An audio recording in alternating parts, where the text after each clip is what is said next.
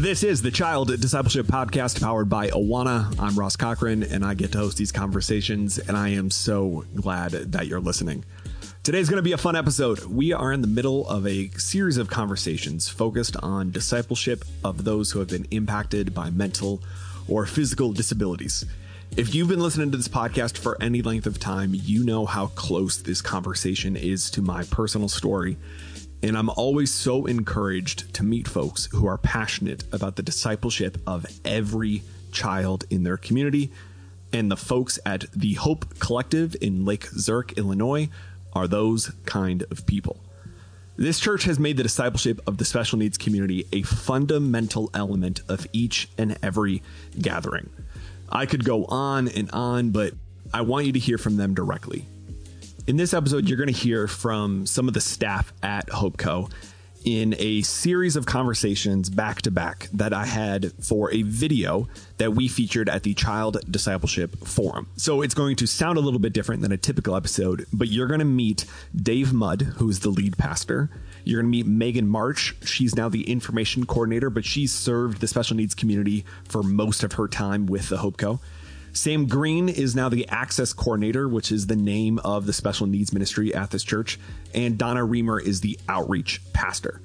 These are just four of the leaders there, but I could have interviewed so many of the folks at this church. If you want to learn more about HopeCo, you can check out the show notes wherever you're listening. But let's get started. This is the Child Discipleship Podcast.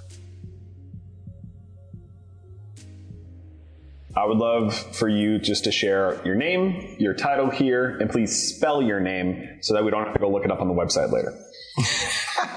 That's funny. Dave Mudd, uh, M U D D, and I'm the lead pastor here at the Hope Collective. One of the things that is really apparent in just learning more about your church is how discipleship is a sort of key identity or a key part of that culture. You've clearly centered discipleship in the life of this uh, community. Mm-hmm. How do you do that? What did that look like? Was that a conscious choice, like sort of an aha moment, or were you able to start making little choices along the way? Or um, stumble or into it as part of what? So how do you just, how do you stumble into discipleship? Into discipleship? Um, so I think it, I think it starts with seeing um, a church culture that isn't making an impact in the world and asking some really hard questions about why. Um, we, you're always running short on volunteers, and yet if you have disciples, you're not.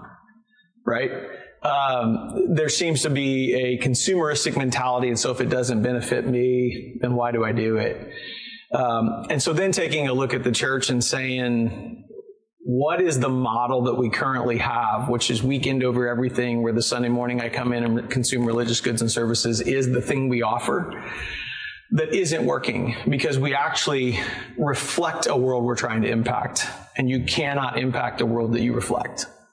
And so what does it, what does it look like then to say, um, death to religion and death to the American dream. Because for most people in the church, and we said 80%, Jesus was a value add proposition to their pursuit of the American dream. Basically, what does it mean to say death to the American dream? If Jesus is a value add proposition to our pursuit of the American dream, which he actually will not be, so he won't be, he'll either be Lord or he'll be nothing, um, then what does it look like for God to get a hold of our heart and radically redirect our hearts, meaning that our time, our talent, our treasure goes to the kingdom? That's a people who have decided that church is not one day over every day, it's every day over one day. That's a people who have said it's greater than just being forgiven by God, it's to be free from the things of this world, whether the flesh, the world, or the devil, so that I know what freedom looks like, so that I know what the gospel looks like. Because we can say that the gospel is Jesus came, he lived a life, he died on a cross, and he rose from the dead. That's the gospel message. But how has that gospel message come to bear on my life in such a way that I can actually share a story with somebody of how I'm free? And so to look around the church and see that we're not free, we may be forgiven, and we're not enjoying Jesus, why would we expect to bring hope to a world that we haven't experienced? So for us, um, and to become the Hope Collective was to say those who have hope have to start acting like it. That's the discipleship piece, which for us started with this realization that when I put together my loves and my wants and my desires and I hold those in my hand, that the things I love and I want and I desire don't necessarily include God, and can I lament that? outside of guilt and shame and condemnation and can i can i own it in a way to say god i want to want you and I think that's the start of true discipleship is to say, here's my life and I want everything but you. So my loves and my wants and my desires are disordered. And God, I want them to be reordered so that they're like Christ. So discipleship is what does it look like when my life becomes like Christ? I will do what Christ did, say what Christ said, and act like Christ act. And that has to do with how is my past impacting my present in such a way that keeps me from being like Christ? So as a church, we've just dove into that. Well, what happens when you do that is people's purpose comes out of their pain more often than not. And so whether it's this desire um, to, it always looks like fighting injustice. So discipleship is all about biblical community. Do I have a space where I can be fully known and still loved? Do I have a space where I can trust and be transparent, not just transparent but vulnerable? Can I be accountable not to the bad things I do, though that's part of accountability, but to the good things left undone? So what's God asking me to do that I'm not doing? And can it be spirit led to the point where I'm actually healing from the inside out? So transformation is happening. So discipleship is transformation. We've made discipleship behavior modification. So we've thrown all kinds of. When it's transformative, God will give you the thing He's calling you to do, and it will often look like injustice. So what I mean when I say injustice, is at the very core of injustice is a, a spiritual issue because it's a sin issue. But the way it plays itself out is by nature, it's relational. So we're broken in relationship, therefore we have to heal in relationship. So we live in a culture of social justice, right? Which is about fighting more for causes where injustice is about what's happening to people. So it's about fighting for hearts. And what we would say about injustice, because it's a spiritual problem, which is a sin issue, and a lot of times sin is the exhaustive idolatry, right? Is when we get our loves and wants and our desires ordered right. And so what God is radically redirecting our heart and we're going after, we will fight for those that injustice has now um, raised itself against. And we would say that whether you're in Zambia or Haiti or Brazil or the Lake Zurich area, there are five global giants of injustice that are at work. There's five in every area, and it's spiritual emptiness, poverty, illiteracy, disease, and oppression. And so when you think about what God is calling us to, that those things, those giants that God has given us the right to, to put down, those giants are at work in people's lives. How do we come in then and fight for those who can't fight for themselves? So when I get free, free people, free people. Disciples go. So if you have a church full of disciples, you can't stop evangelism. You can't stop fighting injustice because that's what discipleship always leads to. If you look at the early church, what is the early church and the teachings of Jesus responsible for? It's responsible for the way we feel about women today for good, the way we feel about kids today for good. Higher and lower education is because of the church, hospitals, orphanages. The way in which the world thinks about a lot of the things where justice is at work is because of the early church, because of what Jesus did, because of the teachings of Christ that fell on hearts and transformed them from the inside out. So what does it look like to focus on a church and become an everyday people over a one day people where the Sunday isn't consuming religious goods and services, but Sunday is where I come to glorify God for all the good that He's done.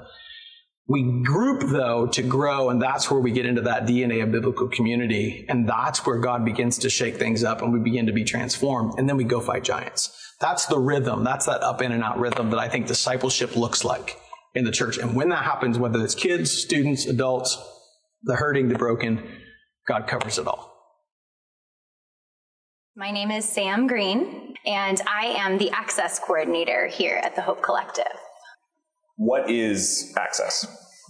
Um, so, Access is our um, ministry here on Sunday mornings and also our services during the week that provides support for um, people and families impacted by disability. how did you first start getting connected or why were you first drawn to serving those who have been impacted by special needs?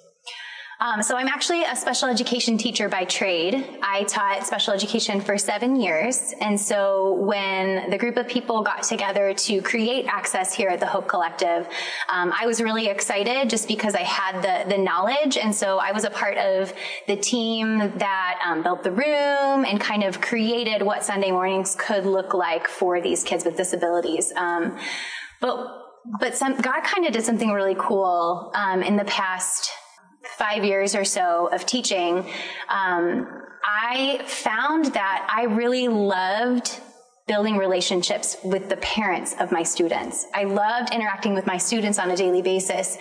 Um, but I would sit in these parent teacher conferences with my, my families and just find that I was so drawn to their stories.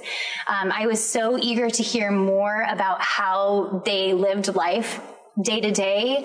Um, but I also noticed some themes. I noticed that um, oftentimes they were super isolated and just didn't have their people. They didn't have community. And um, God really started to do a work in me to break my heart for these families that are just generally unseen in the community. And in fact, they often felt like the community was against them because they didn't have access. And so, um, as God started to open my eyes to that situation in the community, I started to realize like we have a role as the church in this. And what can we do as the church to be an accessible community for these families impacted by disability? What does discipleship look like in Access? I think that discipleship for Access is what discipleship looks like for all of us. It's being in community and in relationship with believers who are walking alongside you as you learn to be more like Jesus. And um, so I think another reason why people choose not to embark on this journey of disability ministry is because it seems so complicated. But truthfully, discipling kids with disabilities is the same as discipling kids. It's knowing knowing the children, um, helping them feel like they belong and have a place in the kingdom and are becoming more like Jesus. And so it's no different for a child with disabilities as it is for a typically developing child. What are some of the practical ways you help a child who's in a wheelchair or a child who maybe is nonverbal and their family feel like they belong as part of your ministry? Mm-hmm. Um, so, I mean, the primary ways to help people with disabilities feel like they belong is having a space. I mean, having space that is for lack of a better word, accessible, a space that they can get in and out of, a space where they can be comfortable. So if you have a physical disability, it's having ramps, it's having wheelchair access, it's having a place, and when you're designing a space, having them in mind. Um, if a child has sensory needs or an adult has sensory needs, having a space where they can be. I think the initial way to have your space be accessible is to consider the physicality of your building and say, do I have a space where people with sensory needs can go? Do I have a space for people with physical disabilities to be? do I have a way for people with physical disabilities to get into the building, to get to all of our spaces? Um, because there's nothing that stops belonging than like more than oh, I can't get there. So of course I don't belong, right? I think another way that we convey belonging in this community is just by being friendly, being open, being willing to step into conversation that might initially feel uncomfortable. Um, to see somebody that that may be different than yourself and to not let the fear of discomfort or saying the wrong thing get in the way of interacting with these people, with each other. Um, I think that that is that is another primary way where um, belonging kind of becomes the, the priority. Can you offer a sense of reality to someone who hasn't interacted on why these kids sometimes show you the best mm-hmm. pictures of Jesus mm-hmm. possible? Um, when I think about how um, Access first started, I mean, it really just started as wanting to create a space Um, but the more that we experienced this space with children in it and got to know the disabled community and their families, the more um, we started to realize that it, it's more than just having Sunday school on a Sunday morning. Um, and so when I think about what discipleship looks like for kids with disabilities, I think about um, the picture of the kingdom of God and who God is and all of his facets. And I think about how when we take the time to engage with a community that's different from ourselves, that sometimes can make us feel uncomfortable, um, we actually see a greater picture of the kingdom of God and actually a deeper facet of who God is and his creativity and who he created people to be. And so I think about when um, we have we have a, a, little girl with cerebral palsy and access, and so um, she is nonverbal and she's um, wheelchair bound, um, but she is so passionate about music. And so when you turn on worship music, her face just lights up and she loves to dance. And I just think about how if I didn't engage with her, I wouldn't see that piece of God. I would miss out on this beautiful piece of the kingdom. And I think about another little boy who um, just loves to run. And I think, man, I wish I had that energy. And God gifted him with that energy and that desire to run. And so I think about, when I think about discipleship, I think about how we've created a space where kids can belong. But it's not just for the sake of belonging. It's actually because as they become more like Jesus, they have a role in the kingdom of God. They have something that God has designed for them to do here. And it may not look like what I'm going to do or what um, my next door neighbor will do in society, but it is something unique. Thanks for listening. We'll be right back. Before we get back to the show, have you heard about childdiscipleship.com? Our team has intentionally crafted this growing collection of insights and resources to help you pass on a legacy of faith. We're committed to keeping things simple, rooted in scripture, and ultimately practical to serve you and your ministry. How do we raise kids to be resilient disciples and lead the church into the future? How do we help them know, love, and serve Jesus for the rest of their lives? These are the sort of questions we will make our best efforts to wrestle with and answer at childdiscipleship.com. But we want to do that with you. This is about more than crafts and snacks, people. Check out childdiscipleship.com, powered by Awana, today.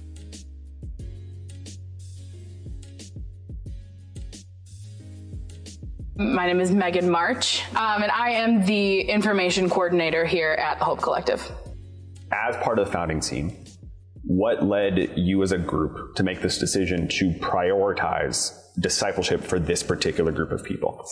Yeah, um, we knew there was a hole. We knew there was a hole in serving um, a couple kids in particular that were already coming to our church um, that we knew we weren't able to connect with and, and teach as well as the rest of the kids. And there just wasn't any support for them in kids ministry on Sundays.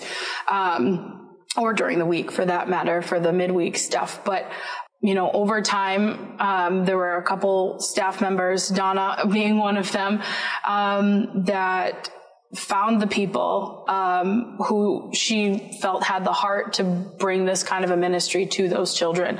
And our team was formed and we started the conversation of what does it look like to disciple these kids and be supportive for them and bring what they need to be successful in this in this environment. How would you say that you guys have managed to sort of integrate or center serving this community when so often in society, those, as particularly kids and families who have special needs, can be sort of put to the side. Yeah, it's it's definitely a hoop hmm. that that we had to jump through, and we had the heart to do it. We had the drive and the the goal um, to bridge that gap and bring them here because. Um, they belong here. they belong here. And it's, it, it, can be such a cliche line to throw out there, but, um, the heart of Jesus wants them here. um, and we want them here. So we, we work together as a team to bring respite events and reach out to the community and say, Hey, we have this ministry on Sunday morning. But a lot of times, um, the families that have kids with special needs don't come to church on Sunday because they assume that there's no, there's nothing for their kid to be supported on a Sunday morning during Sunday school or kids ministry, whatever the church calls it. Um, but once you have that, then they know they're safe to come here. So we, we used our respite events as more of a community outreach to bring those families in and build that relationship with them. So they, they would come spend a few hours with us show them that their kids are safe and loved in this environment. And then they started coming on Sundays. And it's just been really cool to see how just the love that we show those kids and those families has brought them closer to Jesus and being here on Sundays as well.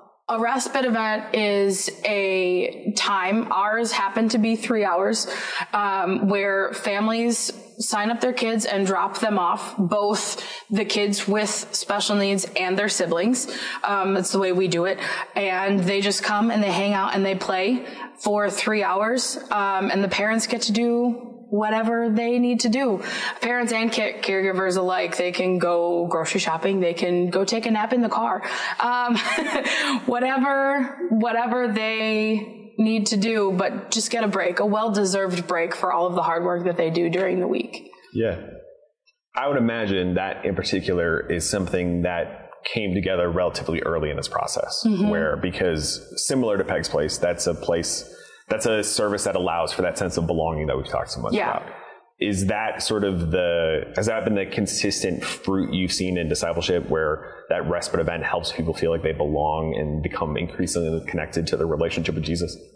Yeah, absolutely. Um, we we partner with um, an outside organization that is um, rooted in um, in faith, but it's not um, proclaimed during the ministry, um, just because you don't, it's the love. It's the love that brings Jesus.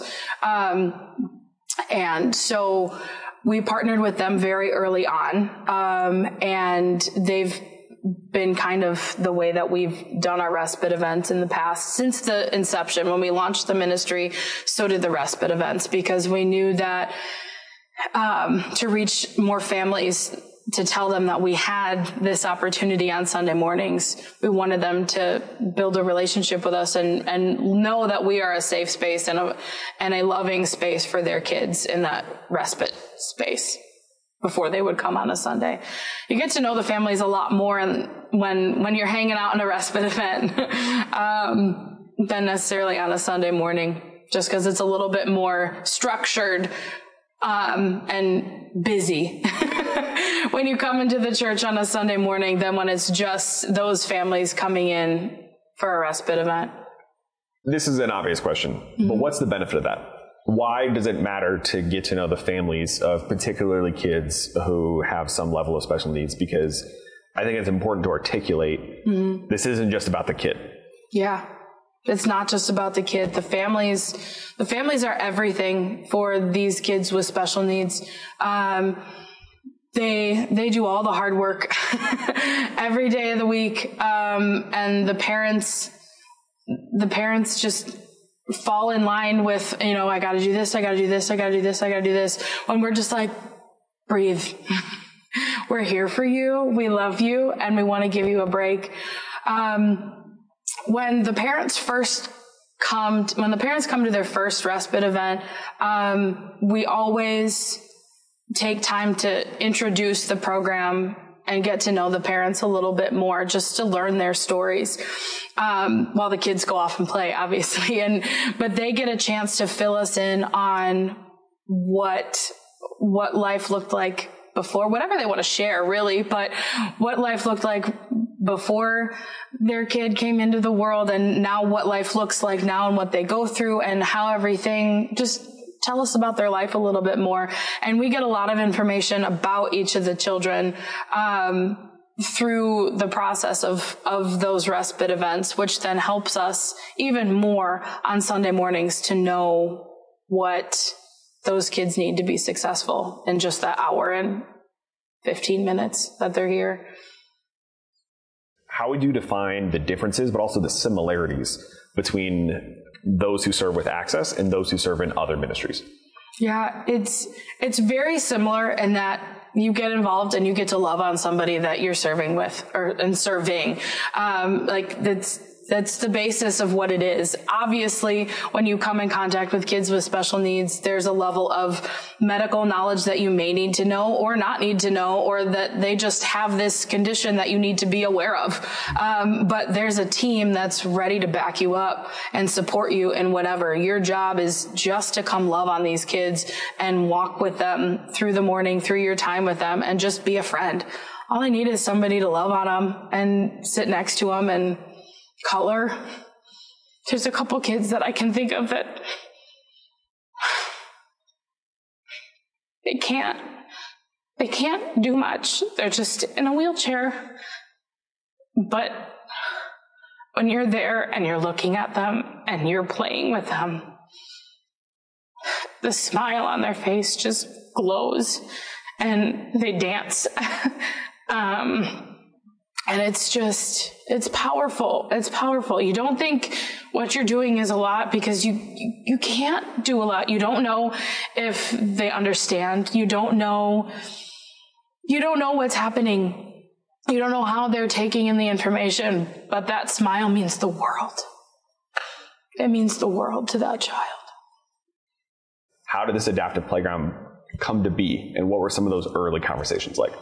Yeah, um, I think it was always it was always something that was in our conversation of it would be really cool to have this. It'd be really cool to have something like this. And then one day Donna came to me and said, "Hey, I got this from my friend Peg." and you know, the juices just started flowing, the ideas started forming, and we we jumped on the okay, let's get some preliminary ideas of what this playground could be. Um, and we we met with local teachers that also um, come to our church and they brought related services team members to chat because we wanted to know what we could incorporate to reach the different skills that the, that our kids would need to work on outside of school. We didn't want it to just be a fun place where they could play, but also a place for them to grow and continue using the skills that they're learning in therapies and things like that.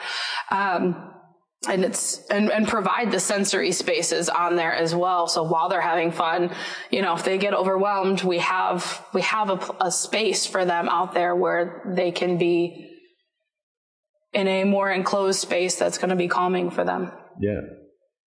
And in my understanding was there were some kids like with a lemonade stand. Like this started on a very like one to one level. Can you tell that story? Yeah, um, about a year ago, year and a half ago, during COVID, um, we welcomed uh, the Center for Independence, um, which is a local um, non-for-profit organization that works with kids with cerebral palsy. Um, and they are now using our facility for their treatments during the week. During the summer, they have a four week camp. Um, and they were actually here before the playground was built. Um, and they they love our facility and we love having them here and it's um, it's been really cool to build that relationship with them. And so as part of um, the funding and fundraising for the playground the children of cfi um, had a lemonade stand out front of our church and raised a, a good chunk of money to go towards the playground. And it was just really cool to see um, these kids fight for something that would benefit them and just it's a place for them to belong um, Dallas. She's such a sweetheart. She's um, she's like the one of the faces of of the videos for the lemonade stand, and she's she's just a little spitfire, and she's got such a big heart. Um, but she knows she knows that when there's a wheelchair swing on a playground she can participate in the play. And that was that was one of the things that stuck through all of the designs all of the thought processes is that there needs to be a wheelchair swing. There needs to be a wheelchair swing. Um, and and we made it happen My name is Donna Reamer. Gosh, I have a bunch of different jobs, but it would be um, the outreach director. And what does outreach director mean? Um, I oversee the Hope Center here at um, the Hope Collective, and I also oversee the missions and the prayer and care and anything outreaching, you know, in our community and also in the world. If I'm new to the area, if I'm new to this community, what do you hope people are saying about the Hope Collective? What do you hope that if uh, I ask someone about your church, mm-hmm. what do you wish that they say? Yeah, what do, what do I wish people would say about us is that we care. Um, and that it, we have no agenda. Um, that we authentically want to love them in the name of Jesus. That um, everyone can be involved here. That everyone is welcome. Um, and as far as the access in the disability community, that it isn't just children, but it's adults and teens who have um, a disability that um, has brought them on a long journey. And sometimes they haven't always been welcomed in churches. Welcomed to the extent, but not, the red carpet has not been rolled out for them. Um, even in my own life, my husband was a quadriplegic for 38 years in a wheelchair. And w- a lot of churches would welcome us, but he was always in the back or couldn't see the screen. Um, there was, when we first got married, a church in Des Plaines that it sticks in my mind uh, and I'll always remember it because they did make us welcome. There were stairs all the way up and they said, don't let this stop you. And there'd be four men at the bottom carrying his wheelchair all the way up the stairs to make sure that he would get a service. I think that's where the sensitivity of looking out for someone who might have a special need came from because I lived in that environment most of my married life. So, um, it just made me more in tuned to the sensitivity. Um, and I think that I tried to bring that here. I think just the presence and knowing my husband and the person he was also brought that. A lot of the fear was relieved when they would meet us or meet him um, because of the way he loved Jesus. He actually ran some of the Sparks programs here at the church um, when some of our staff were little and now they're on staff here. Um, so it's always been a part of the Hope Collective. I think since I've been here.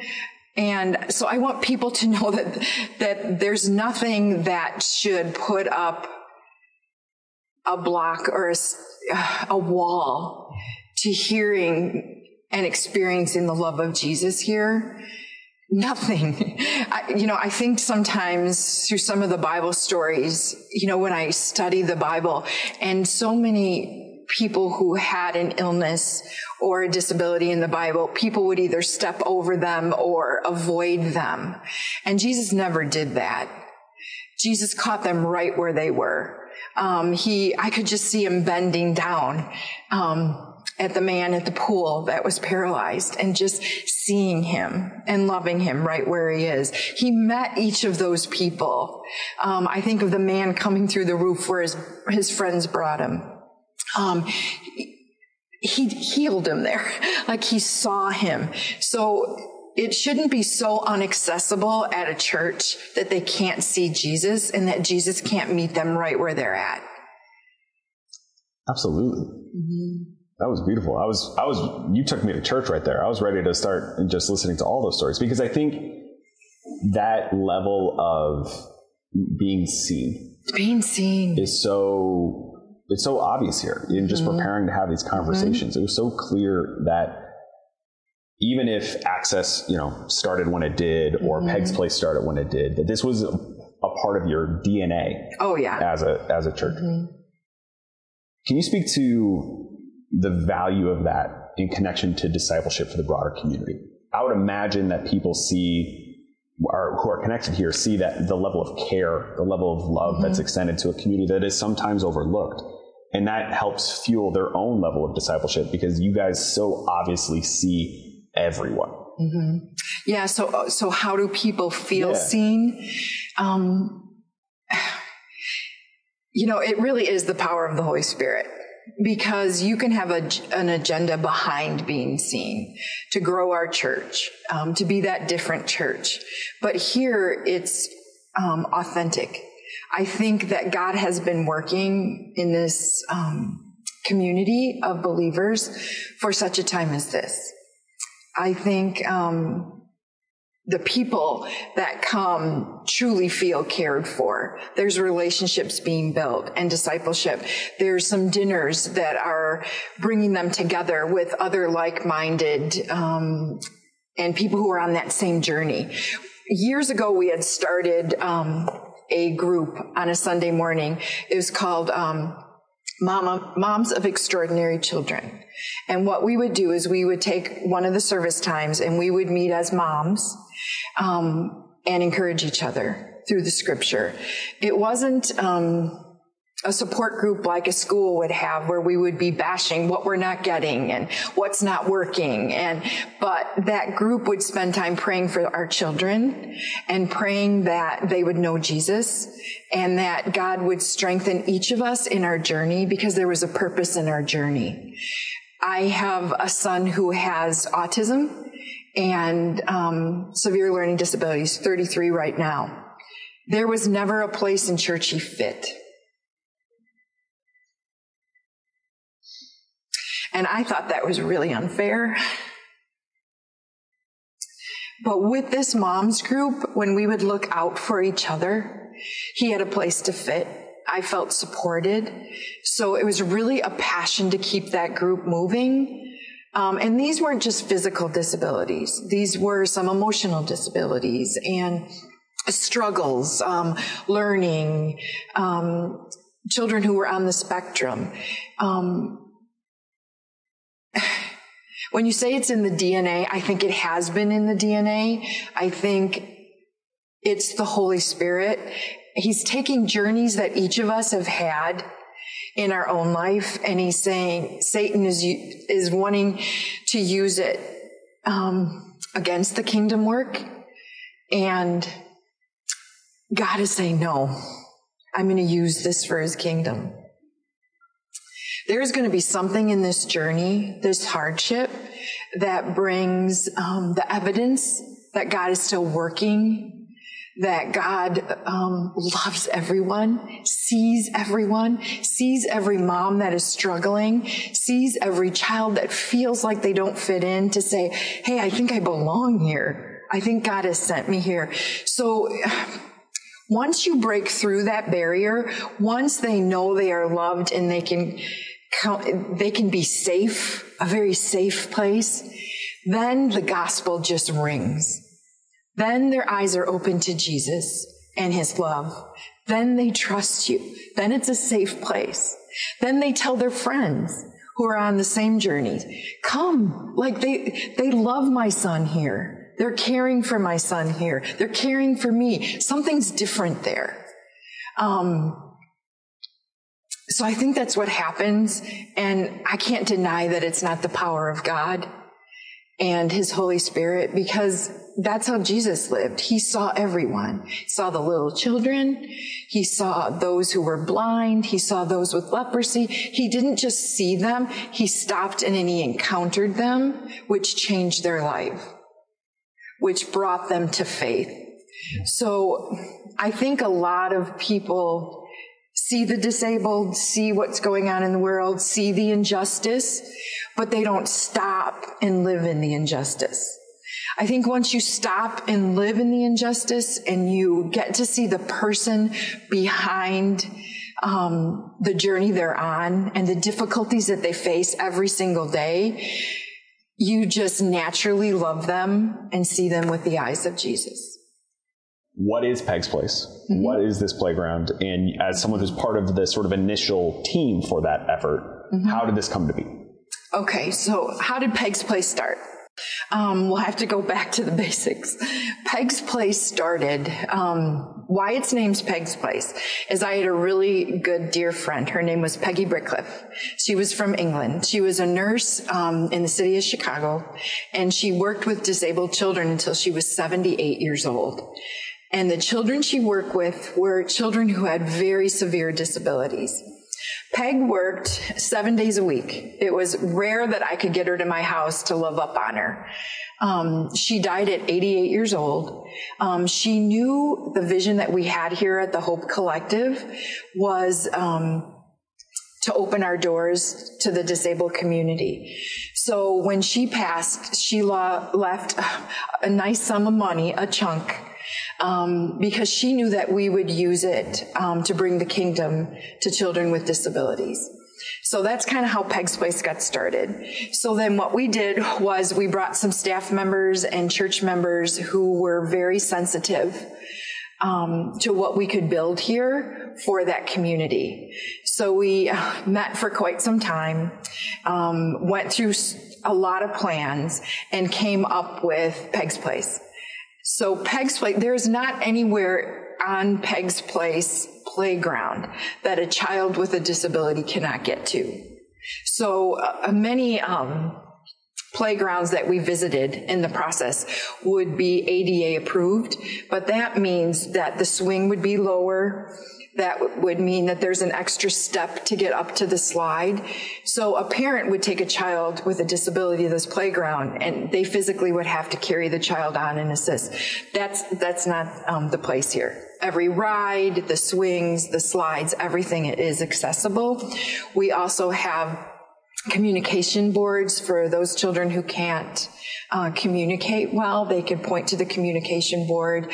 There's um, some sensory things in um, the base and the ground of the playground for children who are seeking um, sensitivity, and um, that's what we wanted it to be. So um, we did have to reach out to the community a little bit for some extra funding because it's it's it's pretty expensive to build a playground like that and to have adaptive equipment that every child feels welcome and safe.